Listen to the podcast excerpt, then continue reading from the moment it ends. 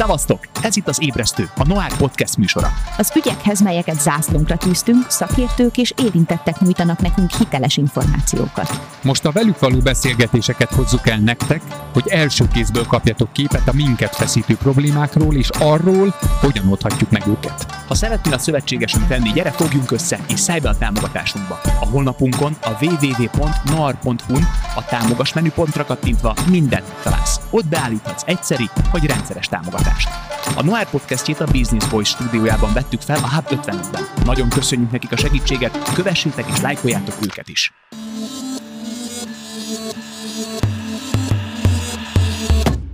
Szevasztok, kedves Noir szövetségesek, támogatók, követők, hallgatók! Ez itt az Ébresztő a Noir Podcast műsora, hogy hallhattátok az előbb is, ám most egy rendhagyó adással készültünk nektek, ugyanis nem szakértőkkel és érintettekkel lesz most a beszélgetés, amit hallani fogtok, hanem a Noir két szóvivőjével, Sodró Lizával, szia Liza! Sziasztok! És Kornél Kovács Gergelyel. Szervusztok! Csákoli. Ugyanis azt szerettük volna, hogy egy picit jobban megismerjetek minket, megismerjétek a gondolkodásunkat, ezért készültünk egymásnak eh, kérdésekkel, és ezeken a kérdéseken keresztül fogtok egy picit bepillantást nyerni abba, hogy hogyan gondolkozunk, hogy, hogy zajlik az életünk, és ez, ezért hívjuk igazából ezt a nulladik adásunknak, és aztán utána pedig jön igazából a szakértőkkel és érintettekkel való beszélgetés. Úgyhogy bele is vágok így a közepébe, nem is fogok most már szórakozni. Liza, az, úristen, az ostorcsapás. Liza, hozzá van a, az első kérdésem, ami így szól. Miért álltál bele a közügyekbe nyilvánosan? Egy színésznek kötelessége ez, vagy egy művésznek kontárkodjon bele közügyekbe? Én ugye, aki nem tudja, én színész vagyok, és egy idő után elkezdtem érezni ezt a, ezt a pressure-t magamon. Nyomás. Ez szép-szép magyar szó. Pressure, hogy, hogy egyre több ember követ engem mondjuk Facebookon, vagy egyre több ember figyel oda rám, és én nem nagyon szeretem magam mutogatni, tehát én egy introvertált színész vagyok, Instagramom sincs, viszont éreztem azt, hogy hogy lehet, hogy, hogy az azt a sok figyelmet, amit én kapok, azt rá tudom irányítani olyan dolgokra, amik, amik viszont fontosak, és szerintem ezzel valamilyen szinten meghálálom ezt a fajta dolgot, és továbbadom ezt a fényt, tehát mint egy tükör, ami így tovább tereli. Én szerintem ez ez nem kötelessége egy színésznek, tehát hogy ez is egy szakma, és bár itt nehezebb háttérben maradni, mint hogyha mondjuk az ember egy másik szakmát választ, tehát mindenképpen egy idő után lesz tehát vagy te, amit gondolsz magadról, és lesz egy, egy olyan te, amit a többi ember gondol rólad. És mivel elég sokan ismernek, ezért ez a két te, ez egymás mellett kezd el nőni, és minél közelebb van egymáshoz, és minél jobban fedi egymást ez a két ember, annál kényelmesebb az életed, és minél inkább távolodik, annál, annál nehezebb dolgokkal kell megküzdened.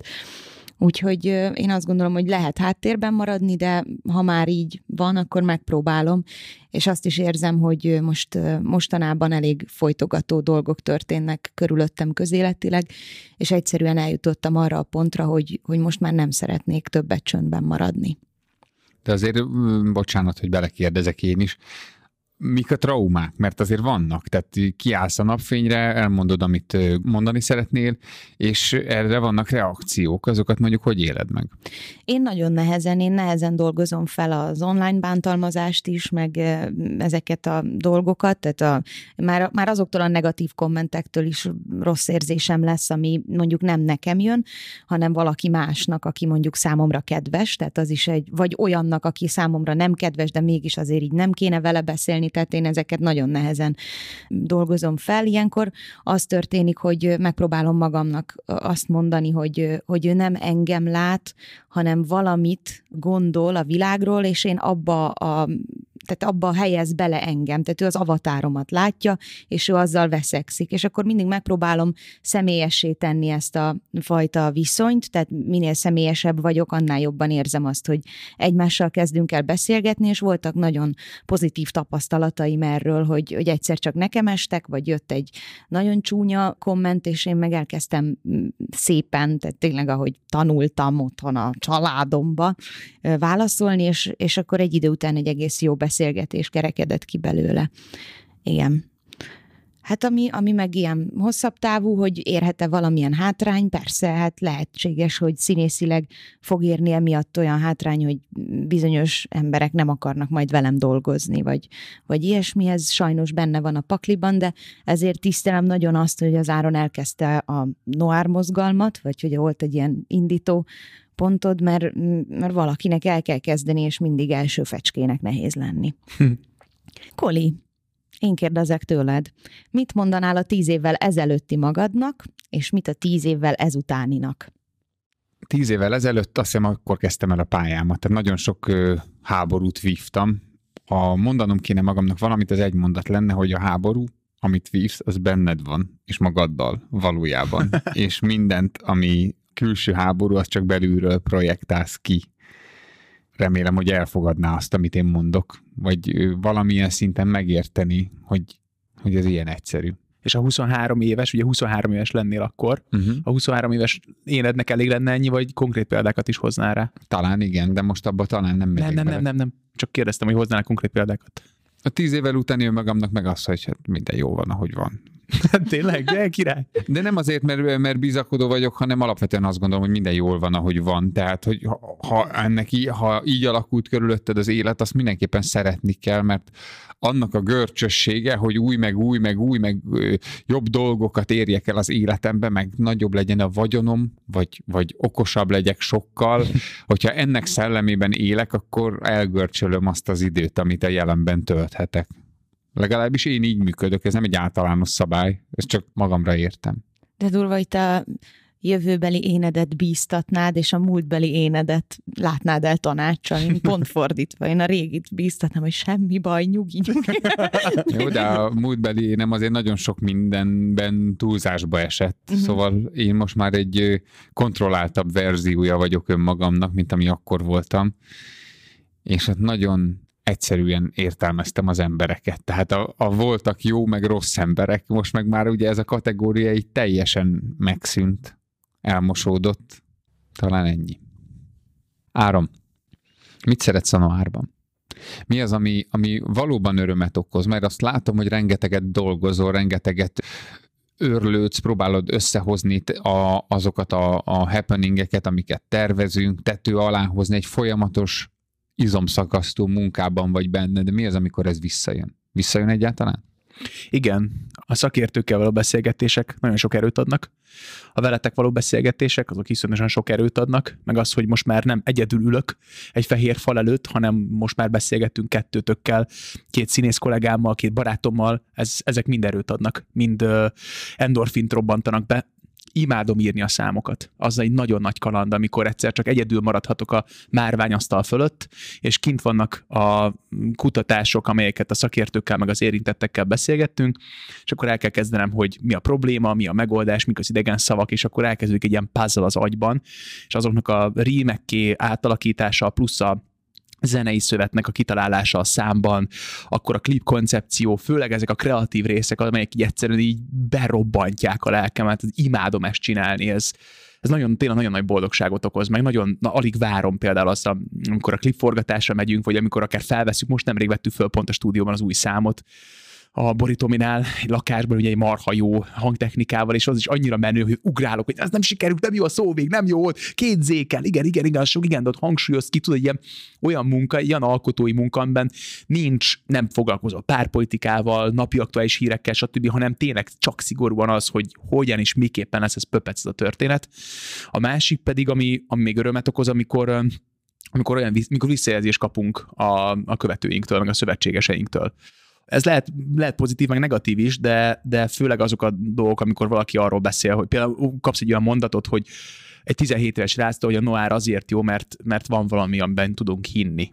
És akkor ez olyan, olyan érzés, hogy ez így tudsz egy nagy levegőt venni, kicsit úgy, úgy meg is hatódsz azon, hogy így nem, nem hiába történik ez az egész munka, vagy az, amikor, amikor az is örömet okoz, hogy, hogy másfél évvel ezelőtt a Lizával beszélgetek egy autóban, és arról beszélgetünk, hogy szerepvállalás, nem szerepvállalás párpolitikától függetlenül, de mégis közügyekben, és egyszer csak most meg itt ül velem szembe, és már csináljuk az első podcastünket. Vagy örömet okoz például az, hogy te azt mondod, hogy tök szívesen csinálnál, és beleszállnál ebbe a történetbe, és hogy a legnagyobb örömet a, ez, ezek, a, ezek a pillanatok okozzák, hogy amikor az első részében a Noárnak az volt, hogy nem félsz az első másfél évben, az ott a fő kérdés mindenkitől, hogy az okoz örömet, amikor most már szeretnének az emberek részesei lenni, lenni a Noárnak. És az első kérdés, vagy a második kérdés az az, hogy miért nem vagyok benne az új klipben. Vagy hogyha van akció, akkor légy szíves szóljatok, már szeretnék jönni. Ezek azok a dolgok, amik nagyon menők, és az, ami boldogságot okoz. Koli, mitől félsz? Hát talán attól, hogy nem hozok meg döntéseket, és emiatt középen maradok, vagy inkább azt mondom, hogy a semleges térben maradok benne.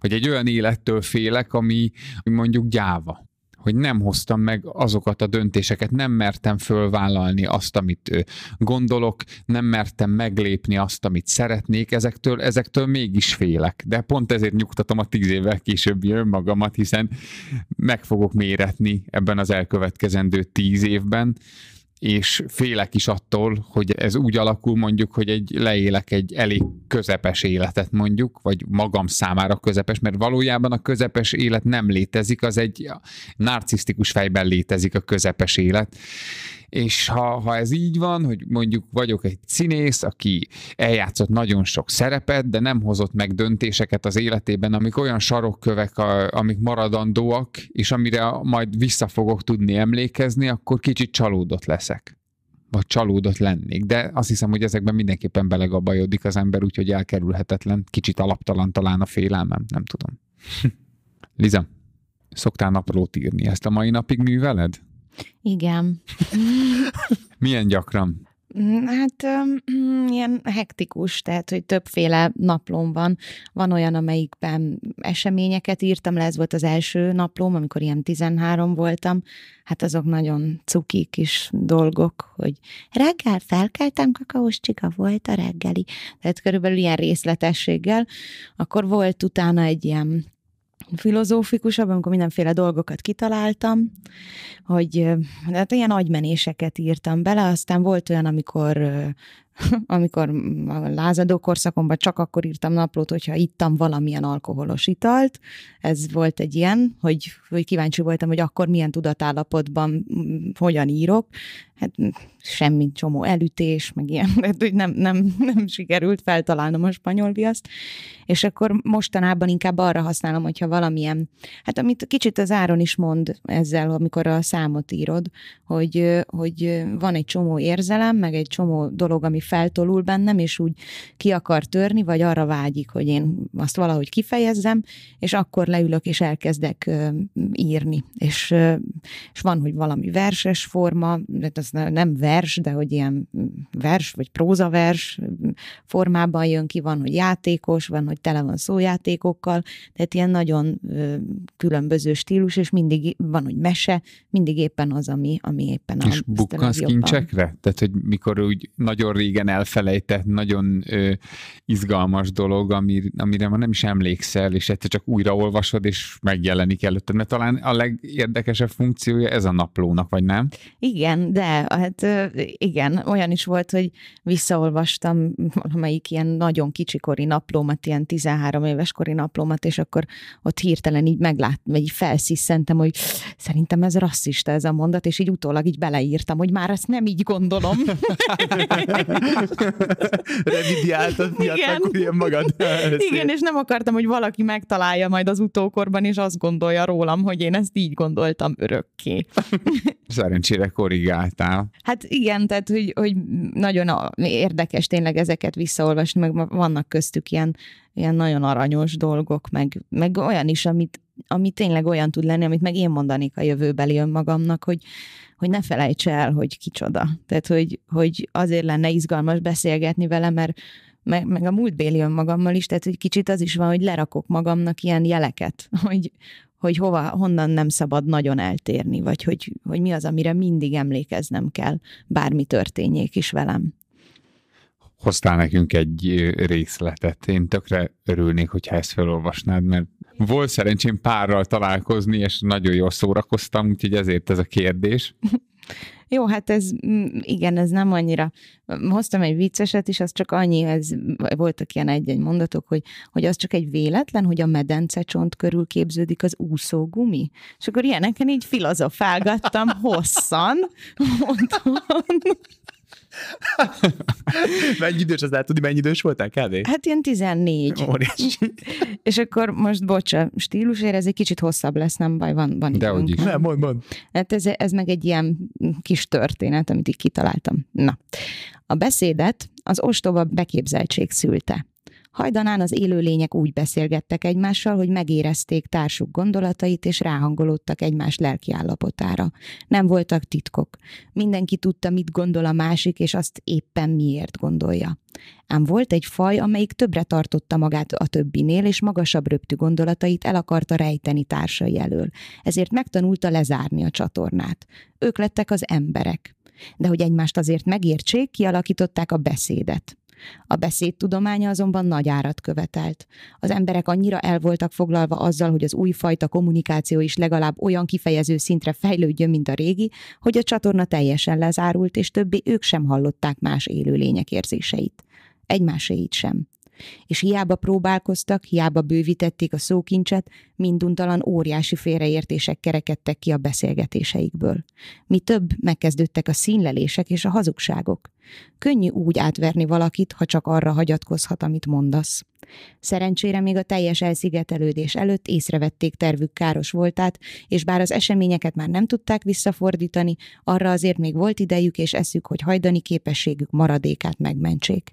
Ezért tudnak olykor ma is egymás arcáról olvasni, ezért van, hogy két egymást szerető ember akár csak félszavakból is érti a másikat, és ezért értik a gondos gazdik, hogy mit érez a kutyusuk. Ez tök szép. Ezt is 14 éves koromban írt. De mi inspirált erre, hogy ezt megírt? Ez mi volt? Emlékszel rá?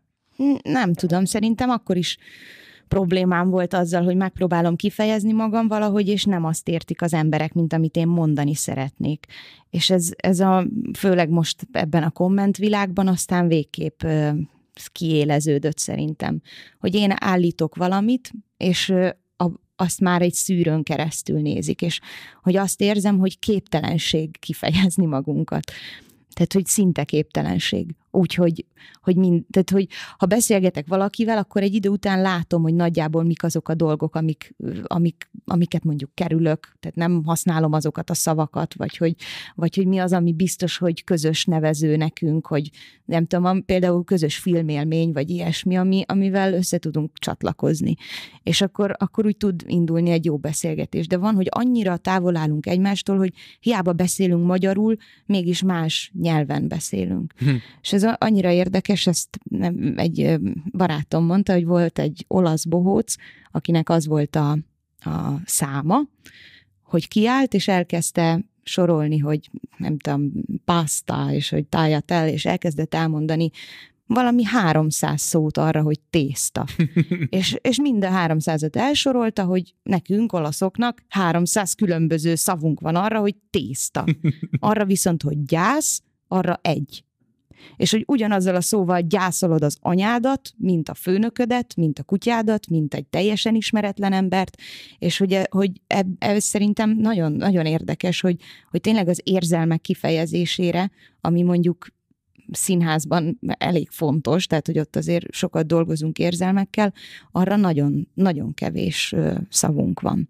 És csak úgy körülbelül vannak meg, és, és olyan érdekes, hogy, hogy pont a, a költészet, vagy pont a versek tudják a legszebben, mert ők, ők nem leírják, meg nem konkrétan megnevezik, hanem valahogy indukálják, hogy az az érzés, amit a költő érez, az hirtelen megjelenjen benned is. Tehát tényleg kicsit ilyen biliárd golyó-szerűen. hát ennyi. Ezt hoztam a naplomból. Kösz, Liza, meg tök menő az, hogy megbíztál bennünk, és ezt felolvastad. Kösz, hogy meghallgattatok. Áron, kik azok a személyek, akik a legnagyobb hatással voltak arra, hogy ma az vagy, aki vagy, mondjuk így a családodon kívül?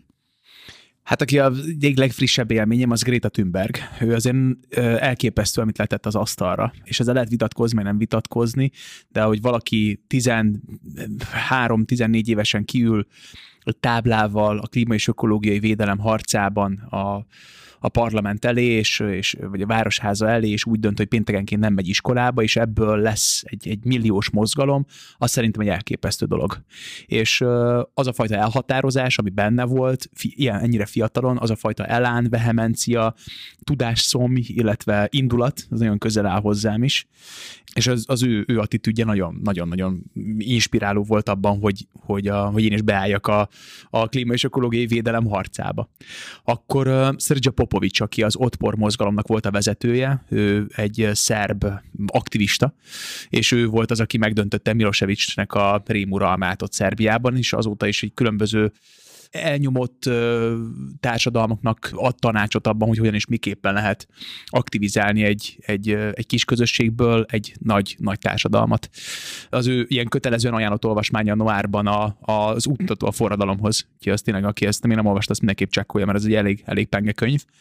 Michael Jordan, egyértelmű, tehát ez nem is kérdés, tehát sport szeretete, tehát hogy azért én a, ő rajta nőttem föl, Chicago Bulls, Los Angeles Lakers, és hát hát gyerekkoromban én is, én is Jordan akartam lenni, csak hát rájöttem, én soha nem fog akkorát ugrani. Soha. Láttad most a sorozatot? Persze, ja, ú, The Last Dance, igen, uh-huh. döbbenet.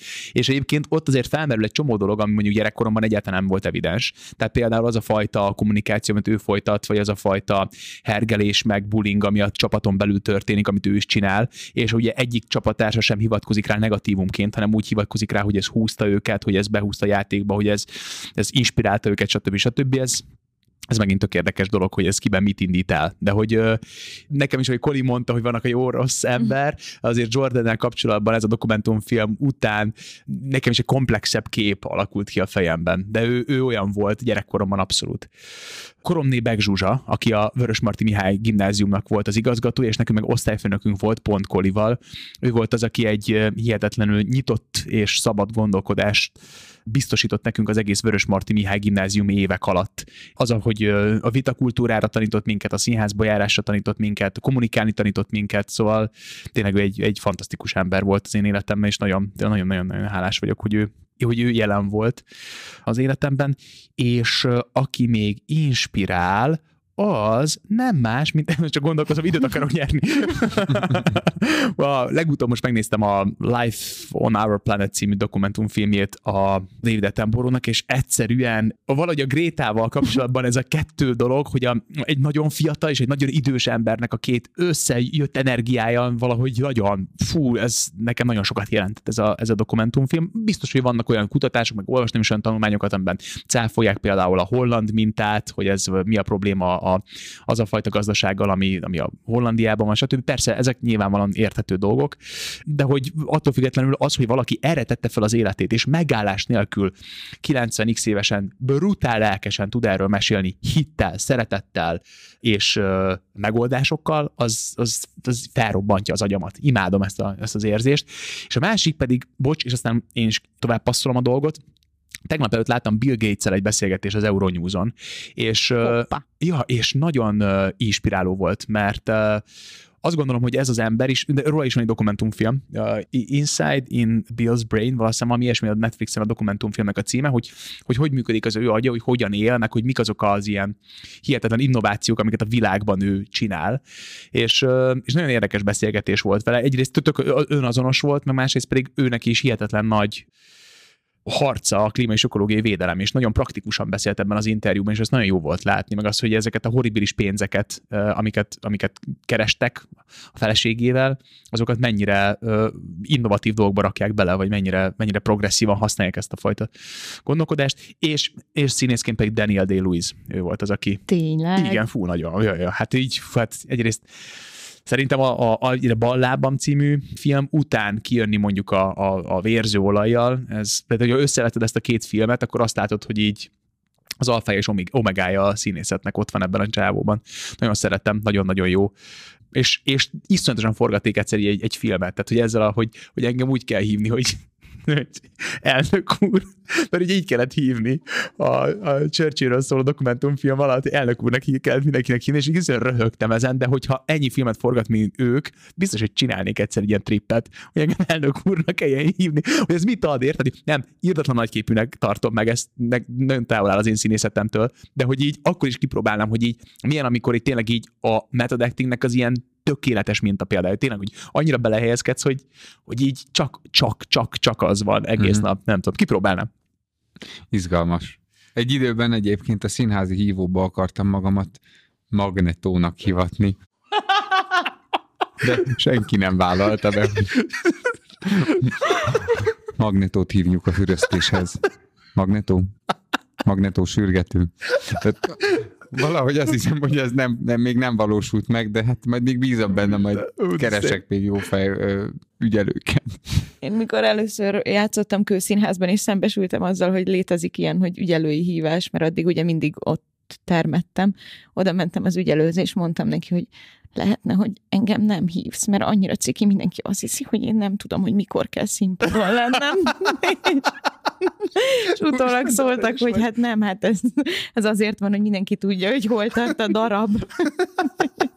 Nyugi, a törőcsik Marit is hívják. de szép. Hallod, most csak így off topic, de hogy te ki lennél, hogyha szuperhős lehetnél, Koli? Magneto? Nem biztos. Valami, valami tű, tűzzel kapcsolatos, aki tud jó tüzet csinálni, meg nem tudom, tüzet lőni. Van, van, egy, van egy ilyen szuperhős, aki tűz, vagy pedig villám. Villám, uff. Izé, elektromosság, izé, villámot kilőni a De most a kezemből. szuper képességről beszélsz, nem arról, hogy milyen szuper. Hát lehet, hogy most kell újra Ja, értem, alkotni a új. Koli, a Koli, A Koli Koli- figuráját. Igen, igen, igen. Ja, csak azt nem, hogy magnetó lennél, de akkor inkább ilyen, ilyen flash, meg ilyenek, ilyen irányba megyünk Mhm. el, villám. Hát de nem azért, mert olyan gyors, hanem magát az elektromosságot akarnám akkor irányítani, vagy ilyesmi. Akkor Ja. azt hiszem, hogy ez lenne. Ja, király. Liza, hogyha megtanulhatnál valamit, mi az, amit a leginkább szeretnél megtanulni? Jó, hogy behoztad ezt a szuperhős vonalat, mert nekem van egy gyerekkori vágyam, hogy én nagyon szeretnék repülni. Wow. Ez, ez tényleg ilyen, nem tudom, egészen kicsi korom óta. Most akkor elmondom, és úgyse fog teljesülni.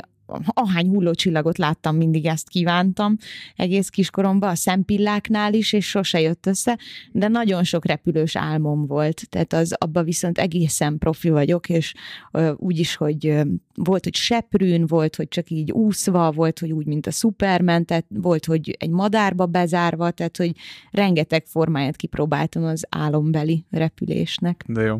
És azt tanulnál meg leginkább? Igen, hát, az, hát hogyha ilyen lehetetlen dolgot lehet kérni. Amúgy meg, ami mondjuk így az életemben tényleg hasznos is lenne, az a nemetmondás. Tehát, hogy azzal komoly problémáim vannak, de praktikus lenne így 30 éves koromra megtanulni azt mondani valamire kategorikusan, hogy én nem. De sikerül? Hát nem. Jó, király. Jó, kösz. De gyakorolom, gyakorolom, hogy hogy kell öm, udvariasan visszautasítani dolgokat. Jó, kösz, Liza. Jó. Koli, mi az első emléked a politikáról? 98-as választások. Ben vagyok az iskolában, nagyon szeretném, hogy nyerjen Orbán Viktor, és tudom, hogy kétfordulós választás van, és hogy kérdezgetem a tanárnéniket 98-ban, hogy ki kire szavaz, és akkor nagyon sokan megmondják. Például egy nagyon kedves osztályfőnököm, a Zsolt Bá azt mondta, hogy hát kire? Hát a Fideszre, a nyerőpártra. és akkor én közösséget éreztem, mert hát ugye az én, én családom is akkoriban még Fidesz szimpatizáns volt, és emlékszem, hogy akkor ez egy ilyen győzelmi érzet volt, ahogy hármas koalícióban a Fidesz Magyar Polgári Párt 98-ban megnyerte a választásokat. És a vitájukra is emlékszem Hon Gyulával. Az egy iszonyatos só volt. El voltam ragadtatva, hogy Orbán Viktor hogyan beszél, meg hogy milyen ő, vicces. Persze nem tudtam, hogy mit viccel, mert azért annyira nem értettem, ahogyan a statisztikákat összevetették 98-ban, de de volt benne valami nagyon ö, különleges, vibráló ebbe a miniszterelnöki vitába, és hogy mennyire szuperül bánt a szavakkal. Szóval mm, elég komplex élményeim vannak az akkori választásokról, szóval nagyon bennem maradt. Igen, ez, ez nekem is megvan, hogy kicsit olyan élmény a, a politika, vagy a politikához való csatlakozás így gyerekként, hogy egyrészt, amit ugye otthon hallasz, Persze. másrészt meg, hogy úgy drukkolsz, mint egy foci csapatnak. Tehát, hogy tényleg sokkal több közöd nincsen hozzá, csak az, hogy, hogy szimpatikus, és az enyém nyerjen. Igen, ma már azért ez egy sokkal keserűbb dolog, mint ahogyan akkor gyerekként megéltem. Mert ott tényleg mindenki pártokra szavazhatott, és, és mindenkinek megvoltak a szimpatikus első körben erre, aztán majd a második körben majd, amikor kompromisszumot kell kötni, akkor majd kötök, és most akkor ez első körben meg nem kell, és ez valahogy most már na, szavazni kell. Mire szavazzak? Isten, de arra azért nem, á, erre meg azért. És lett egy ilyen kínja ennek az egésznek, amit egyedül a gyűlölet korbácsol. Ha azért szavazok, mert az ne, az biztos, hogy nem. És hogy ide jutottunk, nem arra, hogy kinek a programja, milyen program. Hallottatok ti programot az utóbbi időben? Hogy ennek ilyen a programja, annak olyan. Hát van, aki kirakja, hogy izé, folytatjuk, a másik meg az, hogy megváltoztatjuk, amit ők folytatni akarnak. Hát, nagyon keserű dolog lett ez ahhoz képest, mint amit akkor átéltem, az egy biztos egy ilyen nyugat-európai érzés, vagy nem tudom, ami uh-huh. akkor történt. Ja, változtassunk rajta. Ez tök király. Ment ezen az érzéssel, ment tök valid. Igen. Képzeljétek, csak ezt így megint off-topicba beszúrom, hogy volt nemrég egy álmom, nagyon sokat álmodom mindenféléről, és, és azt álmodtam, hogy ben vagyok a szavazófülkében, és ott van előttem a lap, meg a toll a kezemben, és már egy fél órája izzadok, és nem találom a pártot, amire szavazni akarok. Tehát sehol nincsen. Tényleg? Viszont ott van egy rakás random párt, amiről életemben nem hallottam, hogy ezek mik, és, és attól félek, igen, és attól félek, hogyha bármelyikre behúzom, akkor az valami hazugság, és hogy valami, valami szörnyűség fog történni. Ez milyen álom? Nagyon durva durva. Wow. De nagyon lefesti azt, hogy így mit érzek, és ráadásul nem, tehát nem egy most létező párt volt az a konkrét párt, amire én szavazni akartam, hanem csak ott az álomban volt biztos, hogy én rájuk akarok, de ők nincsenek ott. Tehát, hogy, hogy nem az van, hogy most fölébredek, és akkor mondok egy pártot, hogy ő én rájuk akartam, hanem, de durva. hanem hogy nem, még nem is létezik. Azt a... Igen. Igen. Vagy nem szerezte meg az ajánlást, amire szükség van. Igen. Áram. Mi történik, amikor magad maradsz? Azt hiszem, hogy állandóan át meg átszövik az elmédet különböző megoldandó feladatok, pörgés. Évek óta nem álltál meg szerintem egy pillanatra se. Mondd, hogyha rossz a feltételezésem, de mi van, amikor nem a noáron kattogsz, és mondjuk lefekszel, kinyitod a szemed, és nincs semmi, csak te, meg a gondolataid, amik nem ügyekhez, meg teendőkhöz kapcsolódok, meg cselekvéshez. Mi volt ilyen? Az utóbbi években volt ilyen, hogy így volt. Az az érdekes, hogy hogy pont, hogy mondod, hogy lefekszel és ezen kattogsz, hogy tulajdonképpen ezzel álmodom. Tehát, hogy vége van egy napnak, lefekszem aludni, és megálmodom a következő nap párbeszédeit. Vagy éppen valamelyik politikussal, vagy, vagy megmondó emberrel vitatkozom az álmomban, vagy éppen egy új akciómat szervezem, vagy, vagy egy, egy klipben, tehát hogy iszonyat durva. Tehát tényleg hogy azzal kelek föl, hogy még azon jár az agyam, hogy azt álmodtam, ami, ami gondolkoztam, mielőtt elaludtam. Ja, elég, nagyon, tényleg nagyon, nagyon érdekes dolog ez. És ez akkor szokott meg történni, amikor a természetben vagyok, vagy edzem akkor múl, múlnak el ezek a dolgok.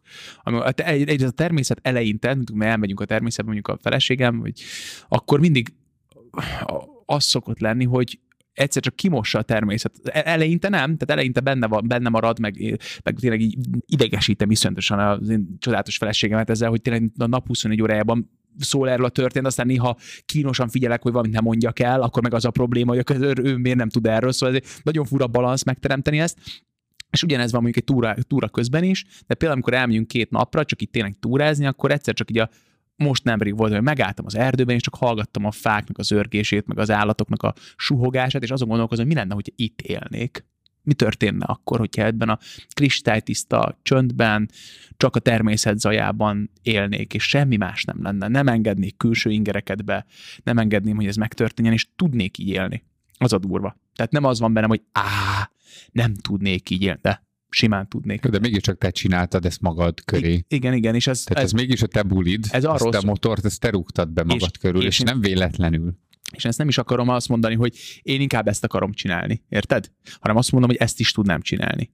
Hanem az van, hogy amikor például belefogtam a noárba, a mozgalom szempontjából háttérbe szorul az egyén. Mert nem az történik feltétlenül, hogy nekem mi a prioritás, hanem az, hogy hogyan lesz ez egy szabadabb és nyitottabb ország hogyan tudunk egy olyan ügybe beleállni, amiben változást tudunk elhozni. És ilyen helyzetben sajnos sokszor megrecsen az ego, meg, meg háttérbe szorul az, hogy az egészséges önzés. És ezt mindenképp vissza kell egyrészt plántálnom az életembe. És dolgozol ezen? Igen, igen, igen, igen. Nagyon, nagyon, nagyon intenzíven, igen. Most volt egy három hónap elég még komoly mérepülésem, dagadt is lettem, tehát meghíztam, nem, nem mozogtam, meg becsípődött a derekam, sokkal rosszabb, rosszabbul aludtam, és éreztem, hogy meg főleg a mozgás, tehát a mozgás volt, mozgás az, amikor így azt imádom. Tehát akkor a kosárlabda, funkcionális edzés, box, ezek azok így iszonyat energiát adnak. És amikor tényleg azon kapom magam, hogy három hete nem, vagy három hónapja nem mozogtam, az egy nagyon komoly intőjel. Tehát az azt jelenti, hogy függéseddé, mániáddá vált a, a közügyekben való részvét. És, és ennek kell egy egészséges, tudatos keretet alkotni, tehát amiben, amiben nekem is meg kell határoznom az, hogy mi tart meddig konkrétan, és hogy a, és hogy amit a Szabó Győző mondott nekem most nemrég, hogy a mozgás ugyanolyan fontos kell legyen, tehát ilyen elhalaszthatatlan dolog kell legyen, mint például az, hogy most belefogjunk a következő adománygyűjtő kampányunkba. És ez, ez, ez, ez egy nagyon-nagyon fontos szegmense, mert sokkal több erőt nyerek azzal, hogy ezt, hogy ezt létrehozom. Szóval az nagyon, nagyon izgalmas. És egyébként én imádok így egyedül lenni például ilyen helyzetekben, hogy a, a telefon nélküliség, tehát most nemrég töröltem le a Facebook alkalmazást a telefonomról, tehát van egy oldal, amiben tudsz live-ot csinálni, de mondjuk nem találkozol a hírfolyammal. És képzétek el, az első három-négy nap az ujjam ösztönösen odament, ahol volt az applikáció. Minden alkalommal. Minden alkalommal ott volt az ujjam, és már kiröhögtem magam, hogy ez, ez mi? És most, hogy letöröltem magát az applikációt, marha érdekes, hogy felszabadult idő. Érti? Tehát látványosan felszabadul idő. Hihetetlen. Csak egy alkalmazás letörlésével. Ja.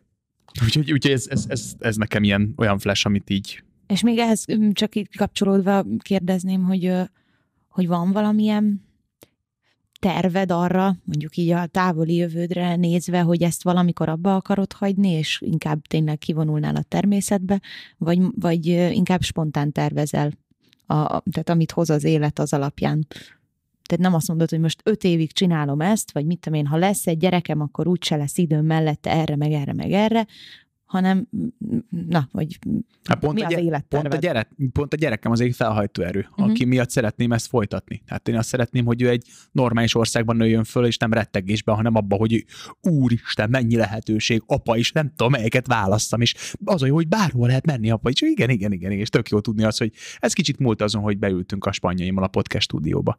De hogy az nekem nagyon rossz érzés lenne, hogyha, te például, hogyha a támogatási szintünk az ugyanennyi lenne, mint amennyi most. Uh-huh. Mert ez azt gondolom, hogy az a munka, amit belefektetünk ebbe, és az a, azok a munkatársak, akik akár ti vagytok, vagy akár a, a stábot alkotják, döbbenetes, hogy mennyit raknak ebbe bele. Döbbenetes. Tehát tényleg az a, az, az, ezek, ezek tizen órák már, akik, akik ebben benne vannak, hogy amit foglalkoznak ezzel, és ehhez képest a, a, a támogatási szintünk messze nem tart még ott, hogy ez hogy ezt anyagilag is meg tudjam tisztelni. Másrészt az, az egy nagyon rossz érzés lenne. Tehát ez, ebben érzem azt, hogy így, hogy ez nincs előre mozdulás. A másrészt pedig az, hogyha azt érezném, hogy, hogy amiről most beszéltem, hogy a mániámmá válik, és a kereteket nem sikerül meghatároznom, tehát hogy tényleg az történik, hogy folyamatos hullám és folyamatos eluralkodás van a noár égisze alatt az én életemben mindennek, tehát akkor, akkor azt, azt nem, szabad, nem szabad csinálni, mert az, mert az függőséggé válik. A közélet függőség. Tehát, hogy ha, ha belefogsz ebbe a történetbe, ez ugyanúgy függ, függőség, ugyanúgy, ahogy a mozgás, ugyanúgy, ahogy a drogok, ez is drog. Tehát, hogy ugyanúgy nem, nem, nem tudod lerakni egyszer csak, és nem azon kapott, hogy 16 órája azon kattogsz, hogy hogyan is miképpen kellene változtatni mondjuk a leszefének a helyzetén például, és hogy bele, bele tudsz csavarodni súlyosan, és és, azt, és ezt, nem, ezt nem szeretném megvárni jobban, mert már ez történik, ezért kellenek a keretek. Szóval viszont Liza, az a helyzet, hogy ha megszületik mondjuk egy gyerekem, és az történik, hogy így semmi változás, tehát, hogy tényleg így, nem, tehát, mert azért kézzelfogható változások történnek a noár körül is. De hogyha egyszer csak újra élném ezt a szörnyűséget, ami most itt történik, vagy, vagy még durvábbak lennek ezek a helyzetek, akkor, akkor azt fogom mondani, hogy amennyire szem előtt tartottam azt, hogy a közügyekben való részvétem a gyermekem miatt a leges-legelső dolog, ugyanannyira fogom fontosnak tartani, hogy oké, okay, akkor viszont a gyermekem a legnagyobb egészségben és boldogságban nőjön föl, vidéken, benne az erdőben, egy kis viskóban, úgy, hogy egyébként tudom, állatokat tartunk, és saját zöldségünk van. Tehát, hogy, hogy az ő igen, az, ő, az ő perspektívája és az ő jövője mindenek előtt. Ez, ez van a fejemben. Igen, mert ezen én is gondolkodtam sokat, mert mm, tényleg nekem van ugye egy öcsém, és tudom, hogy mennyi idő, időt viszel egy gyerek, vagy hogy milyen intenzíven vesz mondjuk igénybe. Tehát ez, arra nem lehet felkészülni, hogy onnantól kezdve nem, nem is tudom, régen például azon gondolkodtam, hogy idősebb színészek miért nem tudják már a szöveget a próba folyamat elején, Aha. és hogy, hogy a fiatalok meg mindig így stenkerölték magukat, hogy, hogy Jézusom csak nehogy egy hiba legyen, nehogy a, és hogy de hát, hogy ő, ő meg miért nem tudja, hát mert van gyerekük Aha. azért, és, ne, és nagyon nem fér bele olyankor már, már ilyen alapvető dolgok sem, és hogy, hogy erre így kíváncsi voltam, hogy tehát, hogy, hogy igen, szerintem az, az úgy fontos, hogy az ember x évet mondjuk arra áldozzon az életéből, hogy, hogy így a közügyekre, aztán igazából szerintem nem önzőség az, hogy, hogy az ember másra is vágyik, mint hogy állandóan ebben jelen legyen, és átadja a stafétát annak, aki épp ráér. Koli, te kérted már szakember segítségét ahhoz, hogy feldolgoz egy traumát? És hogyha igen, akkor miért? Konkrét trauma miatt nem, de amiatt igen, hogy vannak dolgok, amiket rendbe kell tenni. Vannak dolgok, amiket ki kell ásni, meg kell nézni, meg kell határozni, meg kell nyugodni, hogy ez van, és aztán abban a az egyensúlyban, hogy ezt te meghatároztad, ennek a biztos tudásával tovább menni, mert így tudsz csak fölülemelkedni. Azt gondolom, hogy minden embernek szüksége van terápiára, legalább egy szakaszában az életének, mert ha ez nincs, akkor, akkor nem tudod meg, hogy mi fáj, meg mi nem jó. Mert ehhez már van egy módszer. Ezt hiába mondja nekem azt valaki, hogy, hogy én beszélgetni szoktam, meg én, én magamat szoktam ö, terápiába vinni, meg én majd elintézem magammal, ezek, ezek, ezeket azok mondják, akik nem tudják, hogy mi van velük. Szerintem. Szóval igen, igen, voltam már terápiában, és nagyon sok minden meg is változott ezáltal. Képzétek el, hogy amikor most volt a Partizánnak egy ilyen beszélgetése, akkor volt is szó a terápiáról, hogy miért nem kérem mentálhigiénés a szakember segítségét abban, hogy feldolgozzam a eszenyi történetet, akár, vagy akár a, az abúzus történetét a gyerekkorban, és uh, már érdekes volt, hogy nagyon sok olyan visszajelzést kaptam azóta, hogy hát nagyon jó beszélgetés volt, de azért nagyon jó lett volna, hogyha, hogyha ott ki van mondva, hogy, hogy én, én azért a terápia mellett vagyok. És így kérdeztem, hogy de miért a beszélgetésben az jön ki, hogy én nem a terápia mellett vagyok, vagy nem a mentálhigiénész szakemberek segítségét kérés mellett vagyok. És tehát itt is szeretném elmondani, hogy de én azt gondolom, hogy de, tehát kifejezetten fontos, és hogy nem, hogy nem, hogy nem ciki, meg egyáltalán, hanem egy, egy új szint lépése szerintem abban, hogy, hogy ráismerj olyan dolgokra, amelyeket biztos nem tudnál saját magadtól kikutakodni a saját agyadban. Felgyorsít folyamatokat. Szóval de, tehát hogy innen is üzenem, hogy de, igen, és, és mert én is elkezdtem ennek a, a, a, az útjára lépni, hogy ez, ez, ez hihetetlenül fontos. Jó, most akartam is, gondolkodtam is, hogy visszakérdezzek rád ezzel kapcsolatban, mert olyan, ugye, vagy hát megnéztük mindannyian a partizános videódat, és úgy, úgy, igen, én nem gondoltam azt, hogy te ez ellen vagy, hanem emellett próbáltál meg behozni egy, egy másik témát, és igen. szerintem átsiklottál e fölött a dolog fölött, és nem érzékelted ennek a, a súlyát. A súlyát igen. igen. Én, én is abszolút terápia párti vagyok, én is jártam pszichológushoz, már csak azért is csodálatos volt, hogy minden kedden négy órakor tudtam, hogy mi a dolgom. Tehát ez az hihetetlen, hogy ilyen ritmus lett hirtelen az életemben, ami mint egy mérő így kopogott, hogy ettől kettől keddig tartanak a, a hetek. Meg, meg, meg nem magad miatt fontos. Neked lesz egy gyereked ugyanazt akarod rátolni, amitől te egy kicsit elferdültél, te egy kicsit megvetemettél, te egy kicsit megrosdásodtál, vagy szeretnél valami olyan közeget, amiben ezeket a hibáidet leredukáltad, mert az biztos, hogy rá fogod tolni. Ha nem dolgozol vele, meg fogod csinálni ugyanazt, amit megkaptál. Tehát amikor tőlem megkérdezik, hogy hát de te minek jártál, vagy minek jársz terápiába, hát miért, mi, mi, mi van? Arra az a legegyszerűbb mondat, hogy azért, mert én jobb apuka szeretnék lenni, vagy olyan ember szeretnék lenni, aki a saját frusztrációját nem teszi rá a gyerekére. És ez nem hiba, amikor valaki ráteszi a gyerekére a frusztrációt, egyszerűen jelenség, olyan, mint az eső, Aha. meg a napsütés. Jaj, anyukámnak van ezzel egy olyan édes története, ő már mm, nem is tudom, most mit mondjak, ilyen 40 éves kora körül ment el egy pszichodráma csoportba, neki ez volt az első, hogy így, hogy így valami ilyesmilyen, vagy ilyesmi segítséget kért, és egyszer csak, ahogy dolgozta föl így a saját életét, meg a saját traumáit, így eltörött nála a és ezt ő mesélte, hogy úristen, én mennyi mindent raktam rá az én gyerekeimre, és hogy szegények, hogy, hogy ha ezt előbb tudtam volna, és bár csak jobban csináltam volna, és oda ment hozzá az egyik barátnője, megsimogat, és azt mondta, hogy nem baj, Erika, 20 év múlva is lesz pszichodráma, majd akkor ők is elmennek. és, és annyira szép szerintem, hogy tényleg ezekről mi, mi most már ilyen nagyon jól tudunk beszélgetni. Na jó, tök jó. Liza, mi volt az első momentum, amikor kiálltál magadért, és büszke voltál rá? Vagy ez emlékezetes? Mert ez neked azért, ez neked egy, egy feladat, ezzel neked meg kell küzdeni, legjobb tudomásom szerint. Igen, hát jó, hát ismerjük egymást, mert láttál engem társaságban viselkedni. Igen, én, én szerintem abszolút túlélő vagyok, ez egy nagyon érdekes tulajdonságom, tehát hogy, hogy mármint úgy értve túlélő, hogy, hogy evolúciósan nem mindig az a legjobb, hogyha valaki az alfa, mert az sokszor keveredik ö, harcba, hanem az is evolúciósan egy nagyon nagy erény, hogyha mindig alkalmazkodni tudsz a környezethez, és mindig úgy tudod alakítani a környezetet, hogy az számodra megfelelő legyen. És én, én tényleg hihetetlen jól alkalmazkodom egy, csomó körülményhez.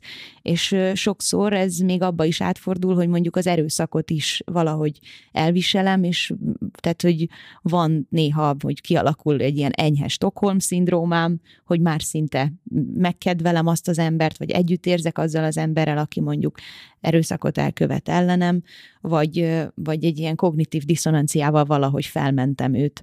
És hogy hogy igen, nekem az, hogy én megvédjem magamat és kiálljak magamért, hát az azért hát az komoly tréning volt így az iskolában, és az apukám nagyon szerette volna, ha én így kiállok magamért, de közben én meg jól nevelt is akartam lenni, és ezt a kettőt valahogy sehogy nem tudtam összeegyeztetni, hogy, hogy milyen az az ember, aki kiáll magáért, de közben jól nevelt. Tehát az, az olyan nincsen, inkább csöndben ülök, és akkor, akkor majd nem tudom, áldozhatok a templomban, és hogy hát igen, hát ugye ott jó pontokat kell gyűjteni, hogy, hogy mert ha bűnöd van, akkor menni kell gyónni, és akkor nem áldozhatsz.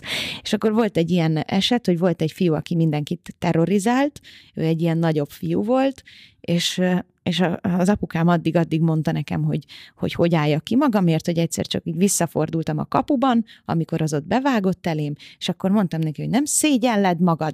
És így, így ez volt, és,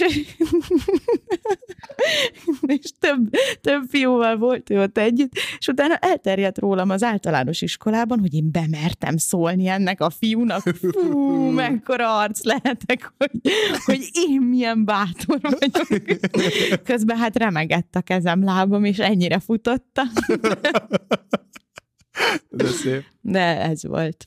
Igen. De, és akkor arra is rájöttem, hogy, hogy viszont másokért sokkal könnyebben állok ki. Tehát, hogyha az van, hogy valakit meg kell védeni, mert ugye ez is van közösségeken belül, hogy, hogy, hogy amikor látod mondjuk egy új tagként hogy azok, akik már régebb óta a csoporthoz tartoznak, nem állnak ki magukért, nem állnak ki érted, akkor te is legitimál, elkezded legitimálni azt a fajta mondjuk toxikus ö, csoportdinamikát, ami ott ö, jelen van. Uh-huh. És akkor erre most már nagyon figyelek mindig, hogyha azt látom, hogy valaki rosszul érzi magát, vagy sérül, vagy ö, valami van, akkor, akkor azt megpróbáljam akár humorral, akár úgy, hogy, hogy egy az egybe felveszek, vagy, vagy konfrontálódom ö, valahogy oldani. És, és ez szerintem nagyon fontos, hogy ettől, ettől ne szokjanak el az emberek, hmm. mert csak így lehet egészséges és őszinte közeget teremteni. Áron? Lisa? Szerinted, ha egy színház távol tartja magát a közügyektől, képes-e csak az előadásokkal változtatni a társadalmon? Képes-e irányt mutatni? Nem. Nem, azért, mert lemarad. Szerintem pont a közügyekben való részvét az a színháznak az egyik csodálatos lehetősége tudsz úgy fogalmazni olyan akár párpolitikai, vagy akár csak politikai ügyekben, amelyekben, amelyekben így sokszor csönd van. Tehát a színház az sokszor eszköz, felold, lehetőséget ad kommunikációra, akár egy előadás utáni beszélgetésben, akár azon, hogy ki tudod nevetni a rendszert, akár azon, hogy, hogy ráismersz egy, egy saját helyzetre, amiben éppen benne vagy, akár az egészségügy, oktatás, migráció kérdése. És hogyha ezek nincsenek, hogyha csak a pamflát, meg a jópofáskodás van, vagy pedig az, hogy vagy pedig írdatlan mélyérzésű, teljesen a mai ügyektől távol álló történetek művészet szempontból, az szerintem egyszerűen az, az, az el, elveszíti a jelendejűségnek a varázsát. És szerintem pont a színház pont attól igazán erős, hogy jelendejű. Tehát, hogyha megnézed a az ókori görögöknél, akár Euripides, Sophoklész, Aeschylus, mindegyikőjük politizált az előadásaiban. Mindegyik őjük a közügyekről beszélt, hol anya-fia viszonyról, hol ö, háborúról, hol, hol ö, testvérek történetén keresztül egyébként a közügyekről, politikáról. Tehát hogy ez, szerintem ez, ez elengedhetetlen része, és hogyha ez kimarad, ez a történet, mert, mert óckodunk tőle, mert távol tartjuk magunktól, egy olyan rossz fajta keretet teremtünk magunknak, ami a, a, a kreativitásnak szab határt és hogyha a, az elmúlik, hogyha, hogyha van egy bizonyos keret, amin kívül már mi nem kommunikálhatunk, akkor elmúlik az alkotás szabadsága. És ez, ez egész, egy egész színház, az egész színházra vonatkozik, például akár kőszínház, vagy akár független színház, ez rányomja a bélyegét rá fogja nyomni, hogy valamiről nem beszélünk, valamiről nem kommunikálunk, valamit nem mondunk ki. És körülbelül a színházban pont az a jó, hogy ezek, amikor én részt vettem alkotásokban, amikor ezek nem tabuk voltak, hanem azon gondolkoztunk, hogy oké, okay, ez az első kor- körös történet, ahogy most megfogalmaztuk, nézzük meg ezt, hogyan lehet rétegzettebben megfogalmazni. Uh-huh. Vagy maradjon oké, okay, első körös, mert marha, marha találó, és tűpontos, és éles, és kemény. Tehát például ezért nem tudom, hogy lehetem a látni például a politikai szatírát például, érted? Hol, hol van ilyen? Legutoljára, amikor nem tudom, a Bodóval csináltuk a Revizor című előadásunkat, az volt ilyen, ami ilyen tűélesen, kőkeményen ilyen beszólós történet volt. Vagy megnézni egy Pintér Bélát, az is, az is egy, egy, egy vadabban odamondós történet. De hogy ha ezek nincsenek, akkor, akkor, akkor szerintem elvész a kreativitás.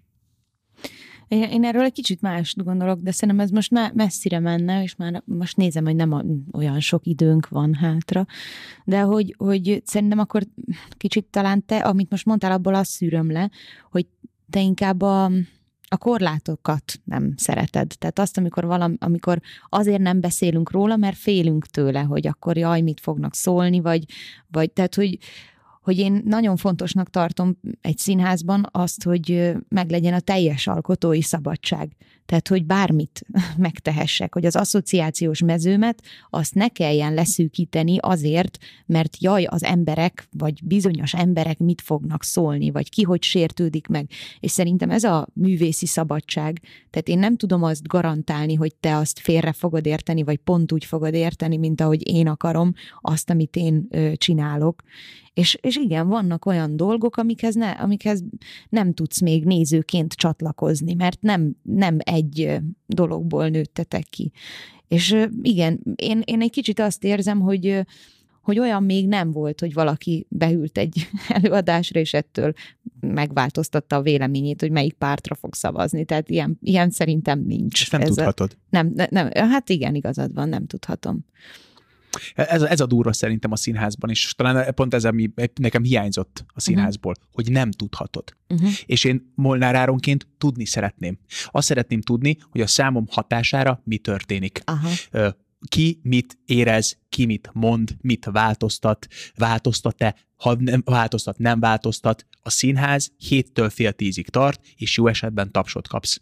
És az a baj, hogy pont ez, amit most mondasz, ez történik. Hogy azt gondoljuk, hogy a színház az nem tudja. Nem, nem biztos, hogy meg tudja változtatni a, az embernek a, akár a politikai hovatartozását.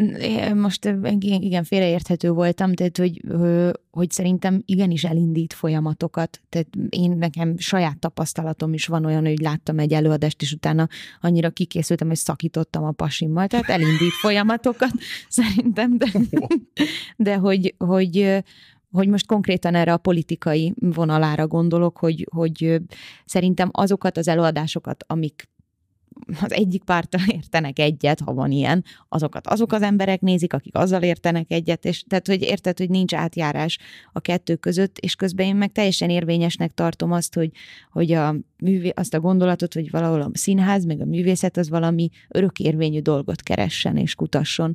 Tehát olyat, ami, ami nem változik, ami ahogyan Shakespeare is most is aktuális, meg, meg ahogyan az ókori görögök is, mert emberi viszonyokról írtak, vagy, vagy valami az ember kétségbe esett Isten kereséséről szóltak azok a dolgok. Igen. A Bodó Igen. Viktor odamondós színháza el fogja veszíteni az aktualitását ebben a pillanatban nagyon aktuális, de ez olyan, mint amikor egy apró fát teszel a tűzre, hogy nagyon hamar fellobban, nagy lángja van, és nagyon hamar el is ég, ugye, mert nem, nem tart ki. És az emberi viszonylatokból, meg ahogyan egymással bánunk, ahogyan megpróbálunk túlélni, azok mindig visszavezethetők a közügyekre. Igaz, hogy áttételesebben, de az a darab, ami jól fog meg egy emberi viszonyt, abból mindig le lehet egy világképet ő, rajzolni az agyadban. Tehát és, ez, és ez most is érvényes lesz, száz év múlva is érvényes lesz. Szóval ezért gondolom azt, hogy, a, hogy hogy a maga a, az odamondogatás az, az, is egy, az is egy ugyanolyan műfaj, mint, a, mint, a, mint amikor szórakoztató vicces darabot csinálok. De én azt mondom, csak ilyen szempontból csak annyi, hogy nem megvédelem, mert nem is, nem is ez a lényeg, hanem bizonyos előadások nem kell, hogy örökérvényűek legyenek. Igen. Bizonyos előadások lehet, hogy pont az van, hogy két-három évig pörrentsenek oda, és mindenki menjen oda, nézze meg, és veszítse el az aktualitását. Tehát én, mikor megkérdezi tőlem, hogy mi a Noir fő célja, az, hogy a számaim elveszítsék, a számok szövegei elveszítsék az aktualitásukat. Meg, bocs, de kicsit szerintem én hoztam be, de hogy összekeverjük a drámaírást és az előadásot, tehát előadásokat. Tehát, hogy a színház az mindig jelen, jelen idejű, az nem film. Most jó, most belépett ez a Streamház nevű szörnye, szörnyeteg az online előadásokkal, de hogy az, az valóban egy bizonyos időtartamra szól. És szerintem az fontos, hogy, hogy azért legyenek kapcsolódási pontok a jelennel. Tehát, hogy, hogy ezek hatásmechanizmusok. Hol, hol alszik el a néző, hol kell bedobni egy olyan dolgot, amitől magáénak érzi, melyik szereplővel azonosuljon, vagy melyik szereplőnek átélhetőbb a története. Igen, a, a, azok a zeitstükkök veszítik el az érvényességüket, amik, mit tudom én, a 20. század elején íródtak, és nagy ajtócsapkodás, meg telefon, meg nem, vagy, vagy azok, amelyikben amiben még nem volt telefon, és most meg megpróbálod aktualizálni, és egy SMS-sel azonnal lebukik, és megoldódik a cselekmény az első jelenetben, mert, mert nincs félreértés, vagy ki kell találni valami, valami egészen más. Lásd, Romeo és Júlia, miért nem küldtek egymásnak SMS-t? Hát igen. Igen, igen, igen. Ez abszolút. De és ehhez képest én csak a közügyekre visszatérve, hogy egyébként az legkedvesebb eladásom az pont az Arthur Miller ügynök halála az őrkényben, amiben semmiféle aktuál politika nincs, uh-huh. tényleg csak szigorúan egy családnak a belső szörnyű viszonya. Mint egy úthenger az előadás, és tényleg így a legkedvesebb előadásom mégis ettől függetlenül, hogy, hogy a színész és az aktivista hogy, hogy jön össze, ez tök érdekes. Liza, az a kérdésem hozzád, és ez most érinti igazából azt a topikunkat, amelyről szól igazából a mostani témakörünk, amit a Noára vizsgálunk, az identitás kérdése, a magyarság kérdése. Ez egy körkérdés, ezt mindannyian fel fogjuk tenni egymásnak, és kíváncsi vagyok a véleményetekre. Mit jelent számodra az, hogy magyar? Hát nem tudom, hogy mi az első ilyen magyar identitású emlékem. Ugye ez nálam kavart, mert én sváb is vagyok, tehát hogy van egy ilyen kisebbségi, nemzetiségi identitásom is, bár a svábot nem anyanyelvi szinten beszélem. El- elsősorban a nyelv jut eszembe róla. Ezt az egyik gimis osztálytársnőm fogalmazta meg nagyon jól, ezen filozofálgatott 14 évesen, hogy, hogy szerinte a magyar az olyan értelmes nyelv. A többinek nincs értelme. Csak persze, mert hát magyarul gondolkozol, és ettől ezt értelmesnek hallod, de hogy, hogy ez tényleg egy ilyen alapélmény, hogy a többi az olyan valami, és, és, és amilyen meg olyan, mint hogyha értelmes lenne. De gondolom mindenki így éli ezt, meg a saját, a saját nyelvével. Igen.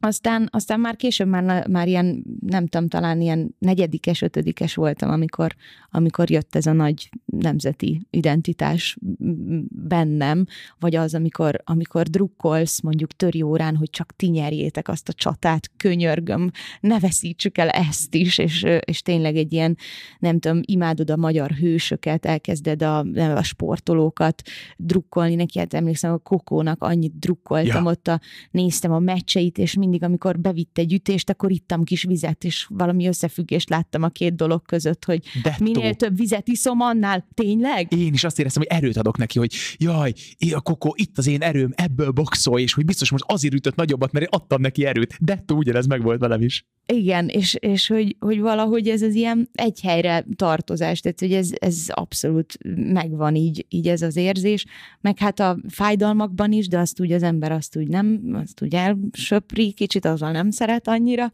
foglalkozni, és, és hát tényleg az, nem tudom, azt hiszem, hogy abban élem meg leginkább a magyarságomat, hogy, hogy én szeretnék büszke lenni arra, hogy magyar vagyok, és szeretném, hogyha a magyarok büszkék lennének rám. De jó, kösz. Koli, neked mit jelent az, amikor azt felteszem azt a kérdést, hogy mit jelent neked az, hogy magyar? Az olyan, mint egy személyiség. Az összes jó, meg a rossz tulajdonságának a kavalkádja kiad egy, egy nemzetet, aminek én a sejtje vagyok, amihez én hozzátartozom amit én magamban hordozok eszenciálisan, magamban hordozom azt a rengeteg szörnyűséget, amit az eleink elkövettek, és azt a rengeteg hős tettet, meg semmilyen tettet. És ezeknek az összességéből van egy kötődésem, de nem azért, mert ez jó vagy rossz, hanem mert ez én vagyok. És bennem is összpontosul. És nyilván szeretem az összes szörnyűségével, az összes kellemetlenségével és az összes hősiségével együtt. Azt hiszem, hogy ennyi. Uh-huh. Áron? Nekem képzétek el, hogy amikor elmegyek külföldre, és visszaérek a népligetbe, büdös, dudálós, rendőrautó és szirénázó mentő veszi körbe az egész milliót, hogy leszállok a buszról, és egyszerűen meghatódok. Meghatódok a büdös népligetben. Mert, mert jó visszajönni ide. Jó átmenni a hídon, jó átmenni vonattal Szegedre, császkálni a terein, Öröm volt, most elmentünk a hagyományőrzőkhöz Cegléden, akikkel fogunk forgatni.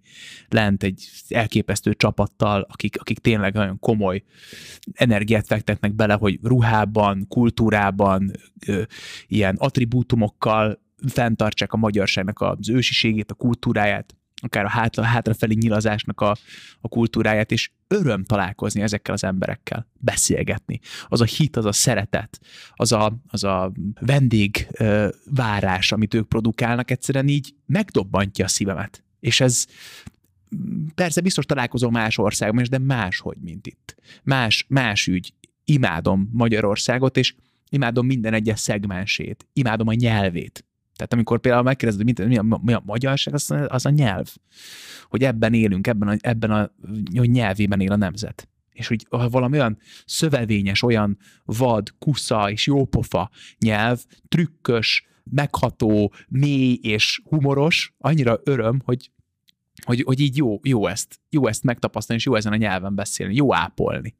És egyszer, amikor a Kolné Kovács Gergely barátommal a gimnáziumban beszéltünk arról, hogy mi történik akkor, hogyha megnyerjük az Oscar díjat, akkor a Kori azt mondta, hogy ki fogok állni, hogy akkor nyeri az Oscar ki fogok állni, le fogok rakni egy magnót, benyomom a play-t, és elindul a himnusz.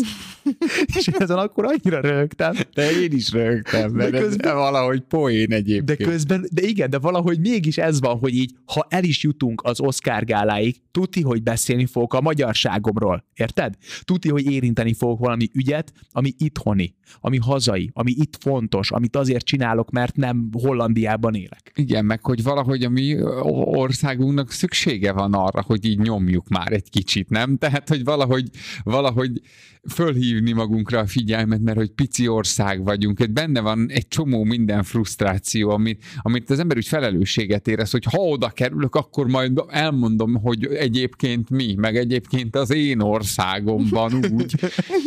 És ez szerintem nagyon üdvös dolog, és azt, azt hiszem, hogy ez az embernek a, a, a, ott csörgedezik az ereibe, ez a kényszer, vagy ez a, ez a vágy És ez e- ebben szerintem nem különbözünk. Ja. Nem különbözök Orbán Viktortól ebben, és nem különbözök Gyurcsány Ferenctől ebben. Igen, és nem is akarunk Nem. különbözni. És, és a- az, az, az iszonyatosan nagy hiba, amikor mégis azt gondoljuk, hogy különbözünk. Meg ne, ebben én, is. én erről, erről így az jut eszembe, hogy ugye én nekem nagyon nagy családom van, és nagyon szeretem a családom tagjait. Persze egymás között nyilván én bármit mondhatok bárkire, mert, mert az én családom, Persze. de ha valaki kívülről elkezd bármit mondani rá, akkor az, tehát az, az nem, az, az elásom. és, és, és, hogy valahogy ez van kitágítva a kicsit tágabban, ugye Pilisvörösvárra, kitágítva a svábokra, kitágítva a magyarokra, Aha, ja. tehát, hogy, hogy ez így abszolút, abszolút van, és, és akkor igen, tehát ez el lehet menni addig, hogyha egy idegen bolygóról egy külön lény jönne ide, és az emberek és emberiséget elkezdeni szapulni, akkor ugyanígy kiállni az Igen. emberiségét. Igen. Igaz. Igen, tehát, hogy ez, ez így van. Ez szép végszó volt. Köszönöm szépen, hogy itt voltatok, meg így köszönöm szépen nektek is, ha meghallgattátok a podcastünket. Hogyha tetszett, akkor kérlek szépen titeket mindenképp szálljatok be a finanszírozásunkba. Ez a www.noar.hu megtehetitek, ott beállíthatok egyszeri vagy rendszeres támogatást. Sodró Liza, színész és aktivista, hívhatok így? Igen. Kolnai Kovács Gergely, színész és aktivista. Téged Koli hívhatok így? Hogyne. a Noár két szóvivője, akiket nagyon szeretek, nagyon köszönöm szépen a beszélgetést, és hát ez volt a Noárnak a nulladik adása, nem sokára jövünk a következő adásunkkal. Sziasztok! Ha szeretnél a szövetségesünk lenni, gyere fogjunk össze és szállj be a támogatásunkba. A honlapunkon a www.noar.hu-n a támogas menüpontra kattintva mindent megtalálsz. Ott beállíthatsz egyszeri vagy rendszeres támogatást. A Noir podcastjét a Business Boys stúdiójában vettük fel a Hub 55-ben. Nagyon köszönjük nekik a segítséget, kövessétek és lájkoljátok őket is.